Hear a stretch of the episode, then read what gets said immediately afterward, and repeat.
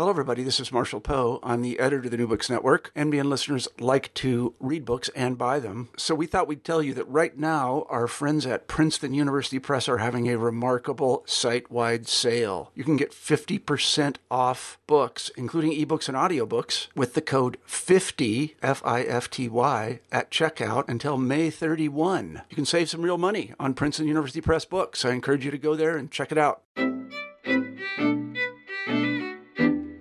Welcome back to New Books in Gender Studies. I am the co-host of the channel, Lillian Barger. This is a special edition in collaboration with the Society for U.S. Intellectual History. Today my conversation with Anthony J. La Vopa, Professor Emeritus of History at North Carolina State University. His book, The Labor of the Mind, Intellect and Gender in Enlightenment Cultures, published by the University of Pennsylvania Press, is the topic of this show. This erudite intellectual history explores how cultivated men and women in early modern France and Britain thought about the intellectual capacities of each sex. The manly and feminine attributes of the mind were tied to bodily and social concepts of female weakness and sentiment and male strength and reason. Beginning with the 17th century salon culture of Paris, in which women were dominant, and within an expanding commercial print culture, women and men conceptualized the gendered notions of what was required for polite conversation and intellectual agility. The exertion of labor was set against the desirability of the creativity and ease of play. La Vopa examines the works of multiple prominent thinkers and the positive recasting of the labor of the mind and who was qualified to engage in it. The author also shows how those engaged in debate attempted to live out their ideal for intellectual life. In the course of a century and a half, the idea about the nature of intellectual labor and the limits of the gendered mind formed the foundations of modernity. Here is my conversation with Anthony J. La Vopa. Now let me introduce you to the author, Anthony J. La Vopa. Hello, Anthony. Hello, Lillian. Welcome to the show and thank you for sharing your thoughts with our audience. First, tell us about Thank you. yourself, your background, and how you came to write The Labor of the Mind. Well, that could be a long story, but I'll make it short. Okay. Um, I'm uh, an historian, uh, and specifically an intellectual historian. I uh, got my PhD at Cornell in 1975. I've done three other books, but th- this time I branched out in two ways. I, I moved into gender studies, which I had not been doing before this book. And I also, um, until this book, I had been basically a Germanist, a German historian of the of the Enlightenment, and uh, my plan was to return to Germany at the end of this book, but I I didn't. So it's about England, Scotland, and France. So that was all new territory for me. I'm an intellectual historian primarily, but what, I mean by that is that I do the social history of ideas. Okay. Uh, I'm interested in social context, cultural context, as well as the uh, a close reading of texts. Now, why why did you turn to gender? What was driving you to turn to gender? You know, that's actually a very difficult. I'm not sure I have an answer to that Okay. question. Uh, I, I did a biography of a German philosopher named Johann Gottlieb Fichte that was published in 2001. And uh, one reason why I did the biography was because it had very rich correspondence, his surviving correspondence, and that included correspondence with his fiancee, then wife, in periods, fairly long periods when they were separated. And it was, from a gender standpoint, it was extremely rich. Um, and uh, so I did a, an entire chapter just on their relationship. And I guess that got me started. You know, I had always been following gender literature and I taught it quite a bit, but it was that, it was that correspondence. I love working with correspondence and uh, that correspondence that got me into the, um into the subject. Okay. And then another, I guess another thing was that through Fichte, I began to realize that there was something obvious going on in gender that we were missing. Uh, that um, that much of the differentiation of intelligence between men and women in the early modern period, 17th and 18th century, was about labor and um, and its opposite, which is not laziness but effortlessness. And that became the axis around which I decided to build the book. Uh, in a way, it's obvious, but in another way, it, it isn't. Uh, and uh, I had began to realize that we weren't reading texts with that axis at the center of things. And also that um, this was key to understanding another realization, which was that we talk about gender and status, but we hardly ever do anything about the connection between the two. And uh, my argument has throughout the book, of course, is that gender and status are so intertwined as to be inseparable. And the highest mark of uh, superior status in France, and then also going into other countries, but especially in France in the 17th century, it was freedom from labor. What that meant was not simply that women didn't have to work. That was, uh, I'm talking now about uh, society women uh, in Le Monde, in Paris. That was it was unthinkable that women in that world would ever actually have payable employment. The issue is whether they could en- engage in intellectual effort and show that they would engage in, in, intellectual effort. And the answer was that they couldn't. So you have this strange situation in which there's a, a whole revaluation of intelligence between men and women in Le Monde, in, in uh, the, the age of politeness. And in many ways, women are attributed superior intelligence uh, to men. They can't labor intellectually. Okay, now you're so that's the, that's the irony of the book. The, the your your book starts in the 17th century in the salon culture in Paris, right. which sets up a kind of an elite space for women as a women's mm-hmm. sphere. How? Okay, so t- tell tell us tell the audience something about what this these salons were like. How did women distinguish themselves and control that space? Yeah, this goes back to the um, mid 18th, mid 17th century. Uh, the salons were um, for the aristocracy a kind of alternative to the court, the royal court, and most people in the salons also had to attend the royal court. That was simply unavoidable. But compared to the court, they were relatively informal. I say that though the court was had rigid, rigid protocols about who could sit where and who could speak to who and so on. Compared to that, the salons were relatively informal spaces of conversation.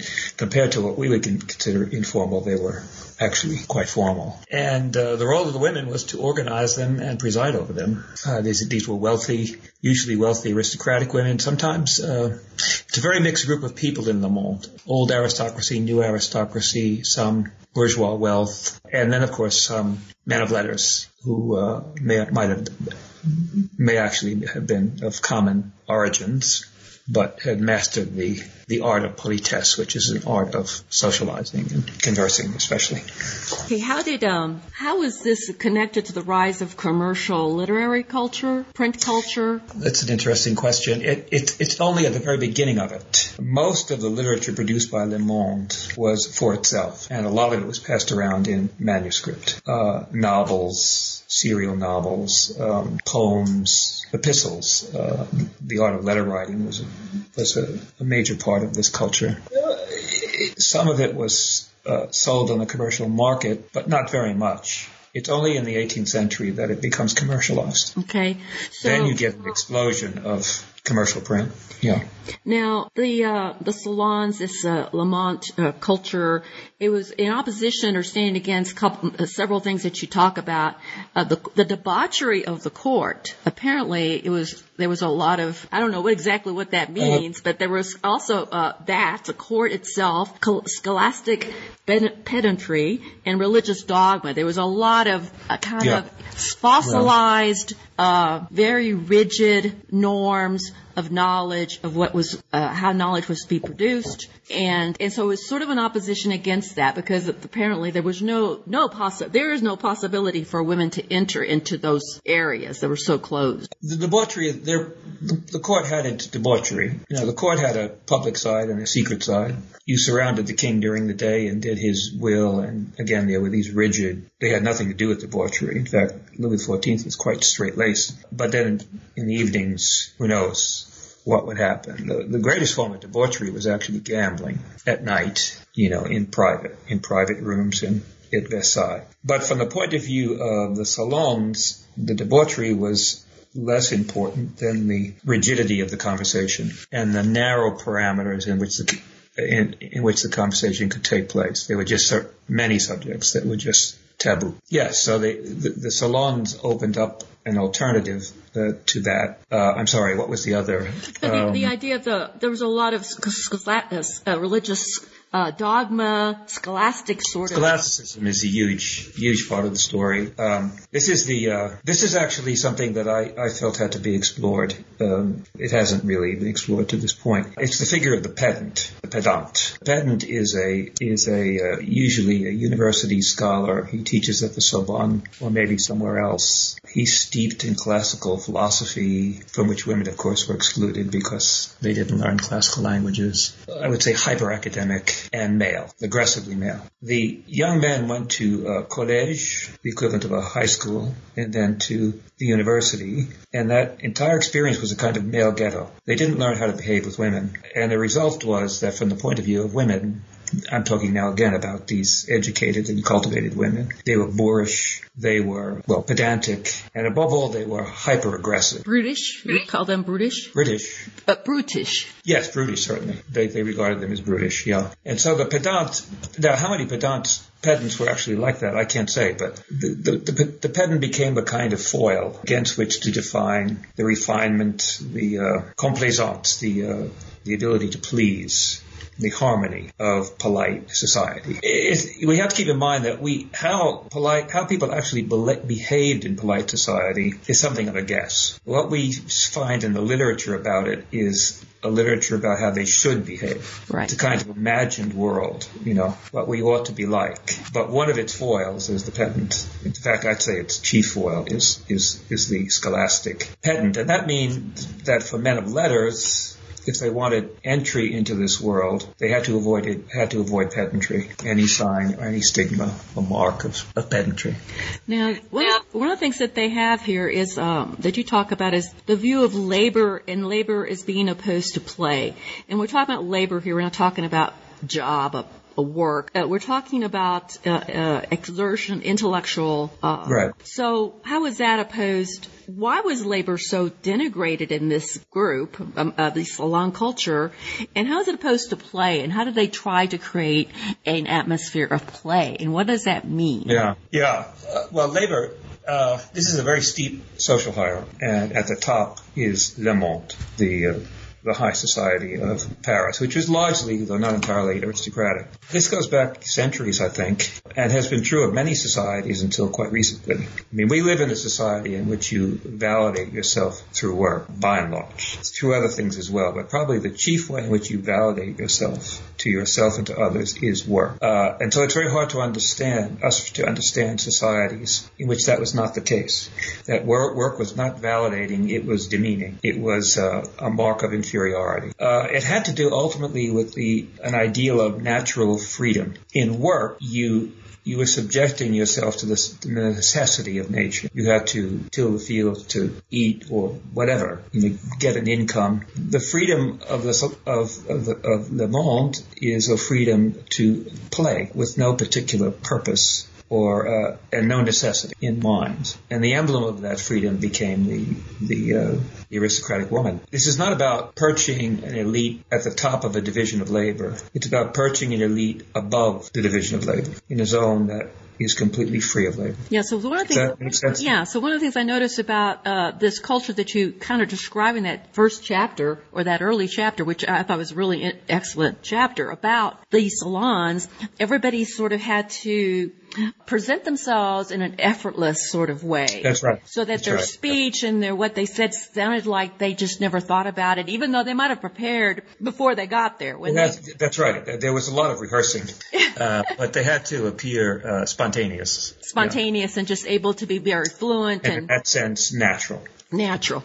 Now, one thing that you challenge in your in your chapter there is that the the salons have been described by feminists as you know, feminist uh, scholars as feminist spaces or the beginning of feminism as this, and you challenge that. They were feminine, feminine uh, spaces, but why uh, do you argue that it, they were not feminist faces? Uh, that's a complicated question. No, it is uh, a complicated question, and uh, okay. uh, so you don't have to what really I'm go into it really deep. not modern feminists. Right.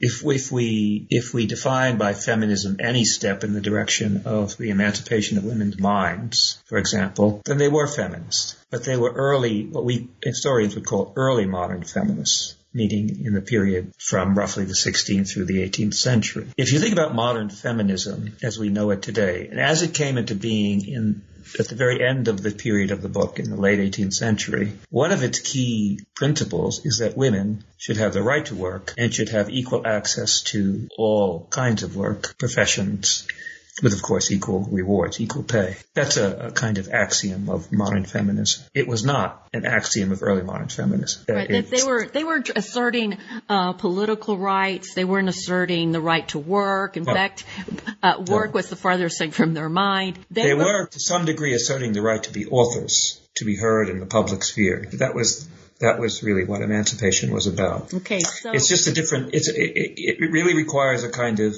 anthropological analysis of the difference in norms and values between one society and another. And it's very difficult for us, I think, to go across that divide and take seriously the fact that labor was dishonoring. Okay, now the thing about the, this is also that the mind, there were masculine minds and feminine minds, and people had ideas of what yeah. those minds could do, these gendered minds. But so women uh, leveraged the difference yeah. for their benefit. They did. And, they did, but within that restriction. Right. So what what leverage did they use? What was it about the feminine mind that allowed them such control over the salons? It's it's both men and women. It's not just women. Men are, are very also, much involved yes. in this. Yeah, involved in this as well. Putting women on this not on a pedestal, but essentially revaluing what they see as the features of feminine intelligence. Taste. Women had natural taste, the ability to distinguish quality. This is still very much a part of our culture uh, women uh, had a natural yeah. ability to, to uh, identify beauty and uh, to understand what was tasteful. Women, most important, had what I call relational intelligence. This comes from some of the literature that I, I would I was working on.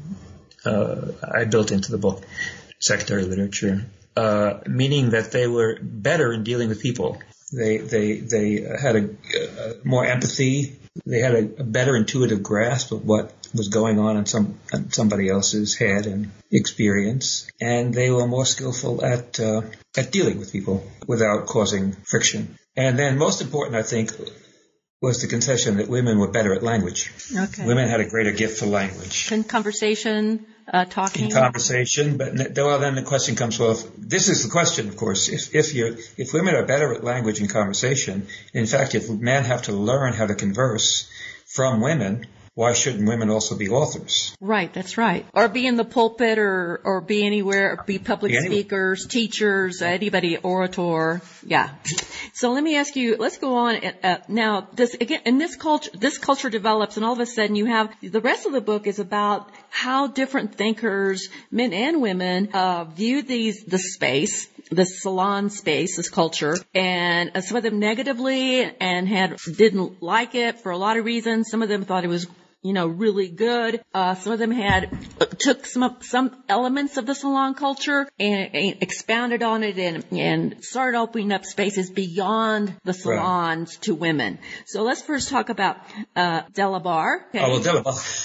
who, who, he he basically had he had a, a, some radical ideas about foundations for women's equality, and he combined what he saw, what you're saying is he combined what Cartesian theory of knowledge with what he observed in the salon culture to come up with some. Yeah, uh, or what he read about the salon culture. Okay. It's not clear that he actually. Poulain de la Barre was from a fairly um, affluent f- family in the legal bureaucracy, but he was not from a prominent family, and I think it's unlikely that he ever would have gained entrance to a salon. These were very highly exclusive Right. Um, you had to be invited. You, oh gosh, yes. And, but he read, you know, the literature about the salons. And, uh, from there he constructed an ideal of, he took the ideal of women we've been talking about and, and transferred it. He's an extraordinary character because he is a modern feminist in the first book he wrote on the equality of, of the two sexes. He makes a flat out argument that men, and women, men, women should have the same access to every kind of employment that men do, including the military and government positions, you name it. There's no limit. It was quite a, and it all, it all was based on uh, Descartes' philosophy, from which he had, took the principle that uh, the mind has no sex. Right, and that's where he's the one that sort of coined that idea, right? Yeah. Okay. But the, the thing that I'm trying to do is show, yes, that's true, and it's extraordinary that he did it. He was quite radical. But look at the next book he wrote, which is on the education of women, and you see that he retreats. And he retreats precisely because the kind of labor he's advocating for women is the farthest thing from their minds. They don't. Not appealing to them. It's not. It's not appealing. It's not. It's not thinkable to them it's literally not thinkable to right. them because it would be such a dishonor right. given their, their background and their status. So he writes a second book, which is extremely interesting. It's in the form of a, a, a dialogue and he goes back and forth. You know, he, he sort of waffles back and forth. It's obvious that he knows he's hit a problem here and he's not going to get an audience unless he does something about it. And also he waffles back and forth on the issue of how much intellectual effort this is going to take because Cartesian meditation was extreme intellectual effort. You know, you, you, you, worked your way up through abstractions and geometry and mathematics. It was very, very difficult. So sometimes he has to say, well, you know, this is very difficult. You have to prepare for that. And other times he said, well, no, it's not really difficult, really. You know, it's sort of like reading a novel. It'll be okay. Uh, so that's the book uh, that I focus on because I think it it's often just been read as him repeating what he said in the first book. It's not at all that. It's uh, it's a retreat. Okay. So now, but still, the first book there is a tendency among historians, particularly historians who stress context, to say that in certain contexts, some things are simply not thinkable. So, for example, in 16th century France, it, it was unthinkable to be an atheist. Well, all it takes is one exception to disprove that. And Poulain de la Barre in the first book is an exception. He thought the unthinkable. Okay. So, so figure. So he we don't know very much about him, unfortunately. But he but he he tended to have a uh, what do you uh, what I would say a positive response to the salons. He, he was. Oh, absolutely. He he, he made the yeah, he, he made the, the salon woman his ideal. Yes. Oh, yes. So now so then you have Malebranche. Uh, who also built on this garden, but he goes the other direction. And so, yeah, how does he, he view the salon society? And and he, talks, he yeah, he talks about effeminacy and becoming effeminate uh, uh, under the influence well, of these women. What does he mean by this? And what's his charge against it, against the salons? I mean, he, he really is uh, pretty staunch against this whole thing. Well, Malebranche to me is a was a surprise. I had no intention of doing Malebranche. I didn't want to spend my time doing Catholic theologian and philosopher, but he became increasingly interesting. So why? Uh, one thing I should say is that in choosing the people I chose, one reason was because the texts were good. Historians work with texts. If the text isn't there, there's nothing you can do. But also because I thought I, I could find people for whom the whole issue of gender was not just something you could add on and say, well, Malebranche was this, this, and that. And by the way, he was also had these views on gender, but that gender was central to his philosophy. So he gives us a whole new way of understanding the philosophy from the core out. Malebranche uh, was an Augustinian. The Augustinian movement was a very strong movement in France in the 17th century. He believed in original sin and the natural corruption of human beings. And he, uh, in that framework, effeminacy meant corruption. Now he found and, he thought that truth was uh, found in reasoning. That's right. But if if he believed in original sin, then the reason would be fallen too and faulty. Ah, that's the interesting thing about Malebranche. Uh, he, uh, unlike other Augustinians of his era, he he believed deeply in original sin and the utter corruption of man, but at the same time he believed deeply in the power of reason to uh, to reach something like a, a contact with God through abstractions. So it's again this business of working your way up through a series of abstractions. Um, but he he uh, he regarded the society around him. He was from a, actually another fairly prominent legal family, and I think his brothers probably moved in the salons. I don't know, but um, like other Augustinians, believed that language was an instrument of power. So what other people saw as the wonderful art of conversation in the salons, he saw as a manipulation of power. Sounds very postmodern, doesn't it? yeah, it does actually. There are things about Malebranche that are oddly postmodern.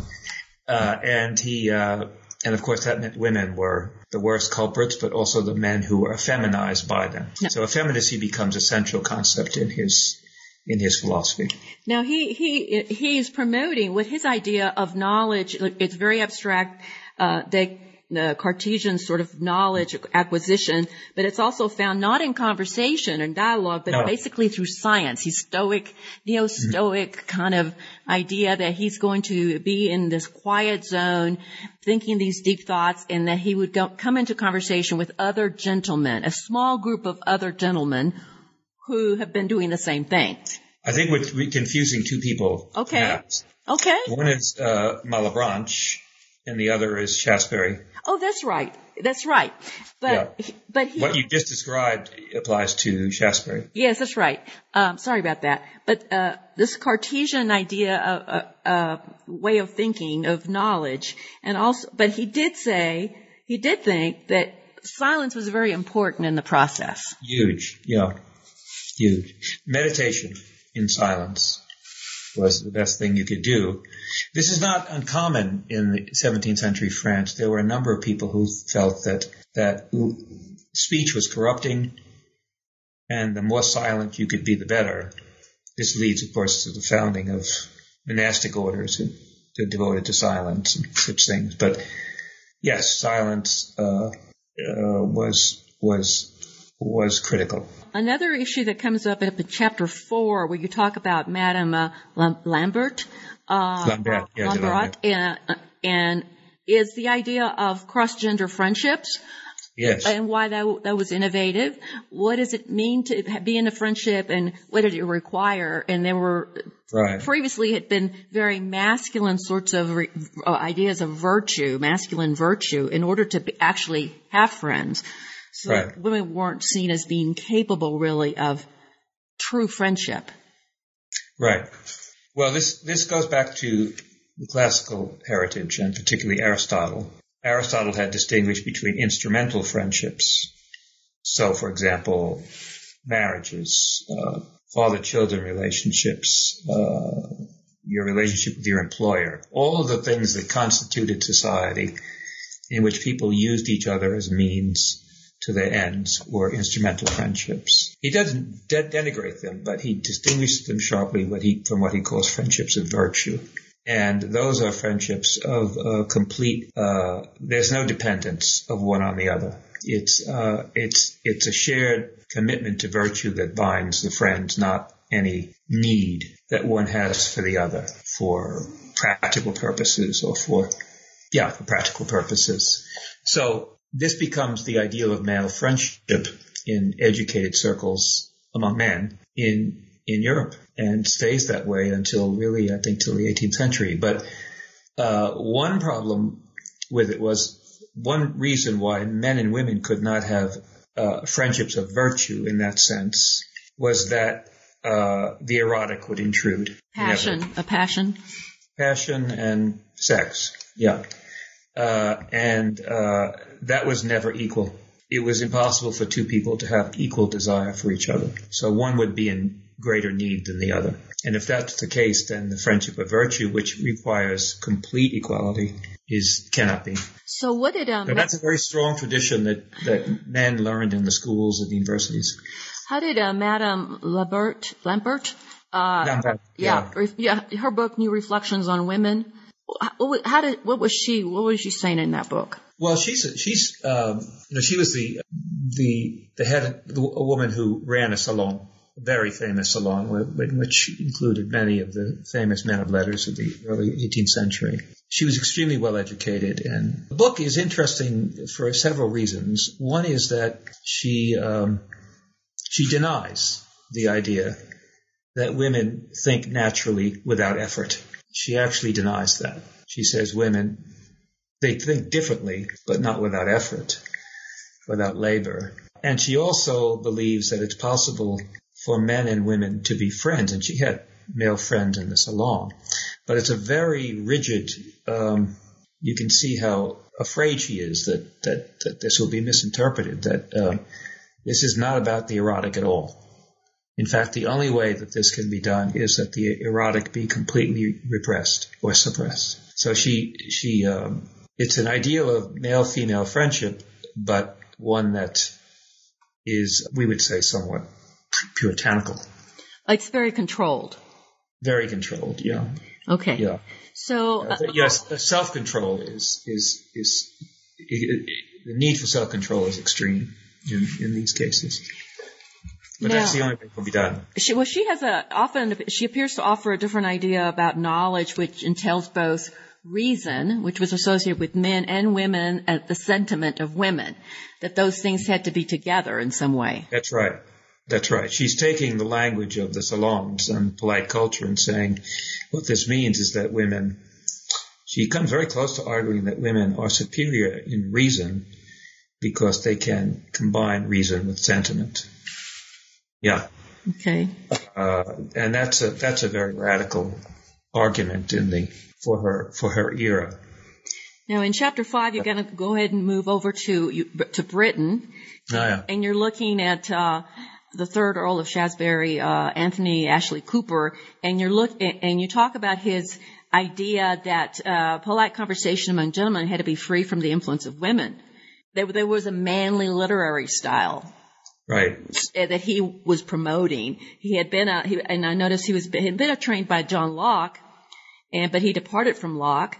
Yes. So, uh, talk about him and his ideas about men and women and knowledge and uh, how this was to work. Shaftesbury rejected all 17th century philosophy, so um, because it, it it didn't get at what was important, which is how one ought to behave and be uh, happy. It was all about epistemology and such things, and he thought they were all irrelevant. And that included, eventually he decided that was true of Locke as well as others. Um, Shaftesbury is, comes out of a political tradition of, called civic humanism, which is a, re, a republican tradition, although it doesn't necessarily mean you have to have a republic literally. And it's a strong English tradition. His grandfather, his grandfather was one of the founders of the Whig Party. So, and he inherited that position as leader, one of the leaders of the Whigs. So he had heavy, heavy political responsibilities and he believed deeply in something called English liberty, which he contrasted with the, the, uh, the slavery of the, of the French. Uh, but to him, liberty required argument. And one of the things about politeness as it was imported from France is that it actually banned argument. Argument was unpleasant. It was not polite. One person won and the other person lost. Uh, he wanted men to get together in what he called manly politeness and argue things through and come to a conclusion. And he felt that that was absolutely essential for for English liberty to be exercised. He's talking, of course, mostly about gentlemen, not common people. But it was essential for liberty to be exercised in in in England, and he wrote a series of essays in which he experimented with this kind of conversation in essays as dialogues. So So he, he the thing about it that I noticed too about him is that he was he he had a problem with the commercial print culture that was exploding yeah, because yeah, he did that. Now you're beginning to see the explosion of commercial print culture. This is the right and he it, first decade or so of the 18th century. he thought there was something really wrong with popular literature and this explosion and what was the the fundamental problem with this popular He felt that uh, what was ha- what had happened to polite literature is it had, is that it had been commercialized, and by being commercialized, it had been corrupted because now you were pandering to a public um, rather than speaking your mind and being forthright.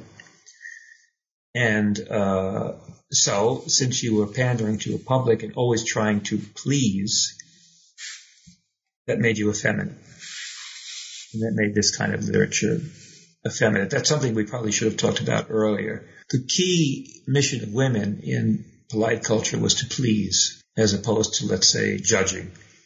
that's why you don't argue That's why you don't know. Right?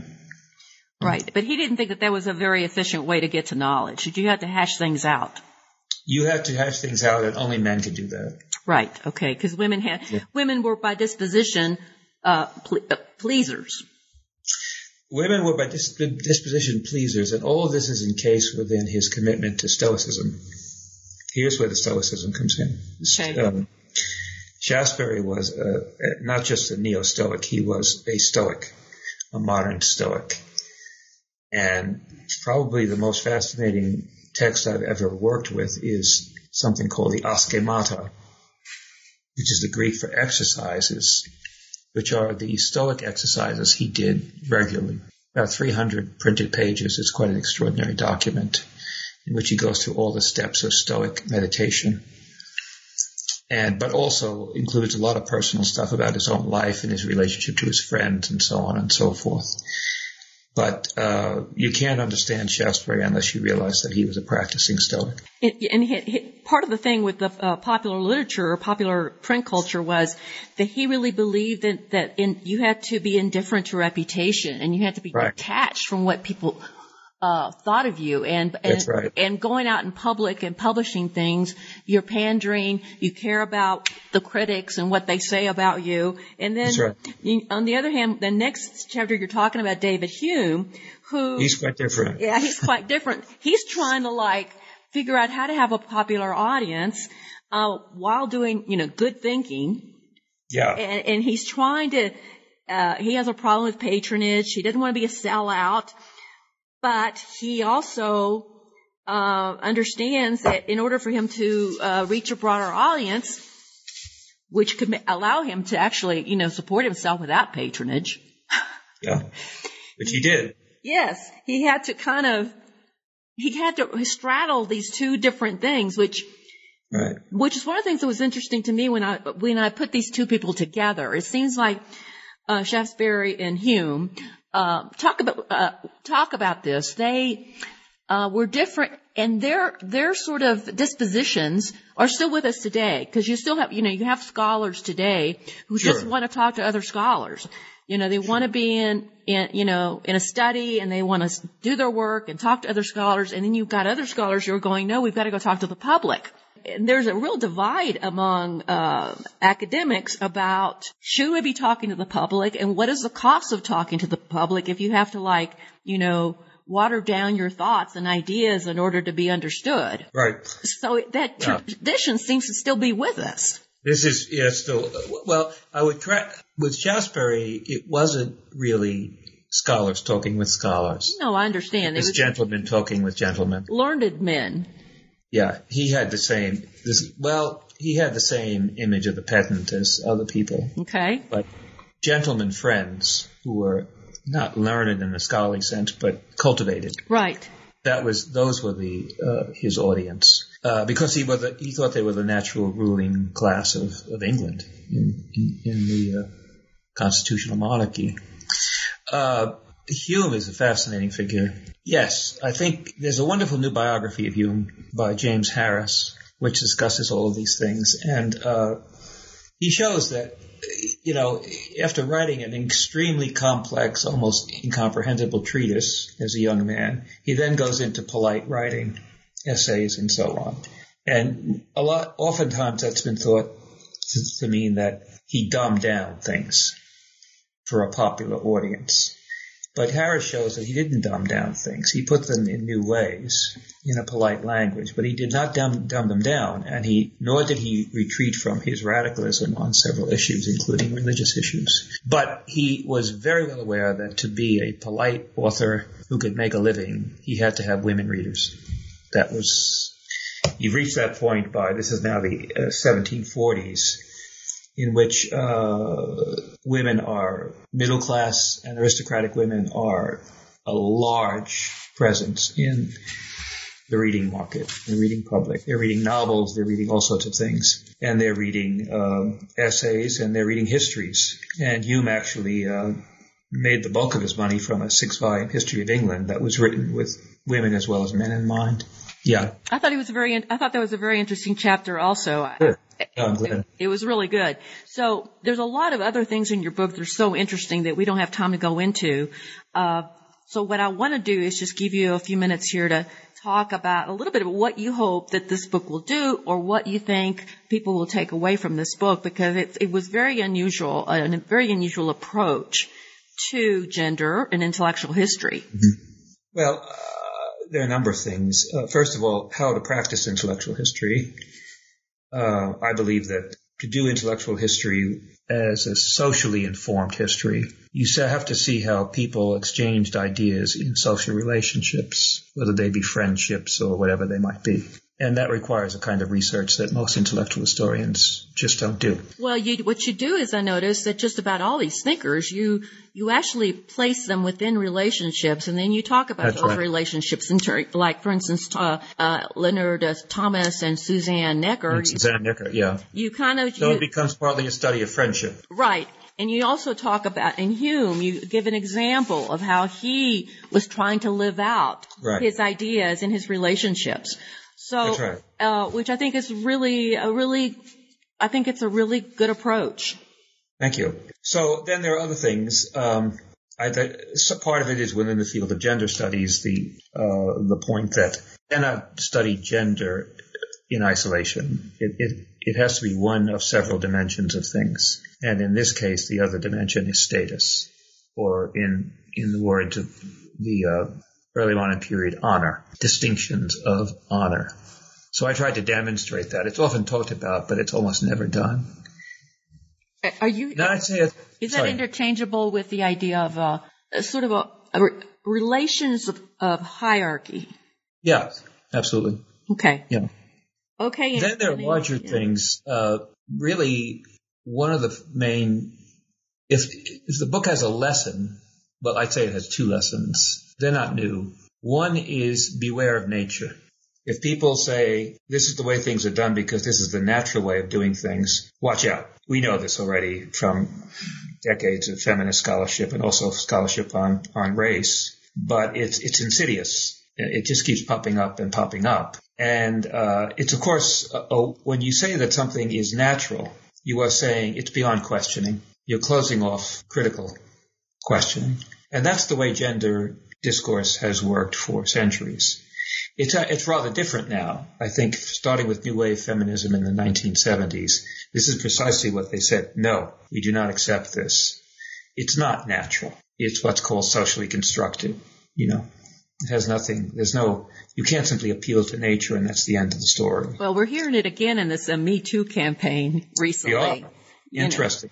Well, yeah, the, the it's the idea. that- It's the idea that you know this is just some people in some quarters would say, uh, "Well, this is just the way men are." That's right. That's right. And this is just the way women are. That's, that's the, that's the corollary. Right? Exactly. Really, women really want this to happen. Yes. how much, how much, however much they may seem to protest. And then the final thing I would say is beware of the word intelligence uh, as a singular word. There are many different kinds of intelligence. Um, I would go even farther and say we don't really know what intelligence is because to understand what intelligence is, we'd have to understand the connection between the brain and the mind. The mind is uh, a metaphor. In a sense, it doesn't exist.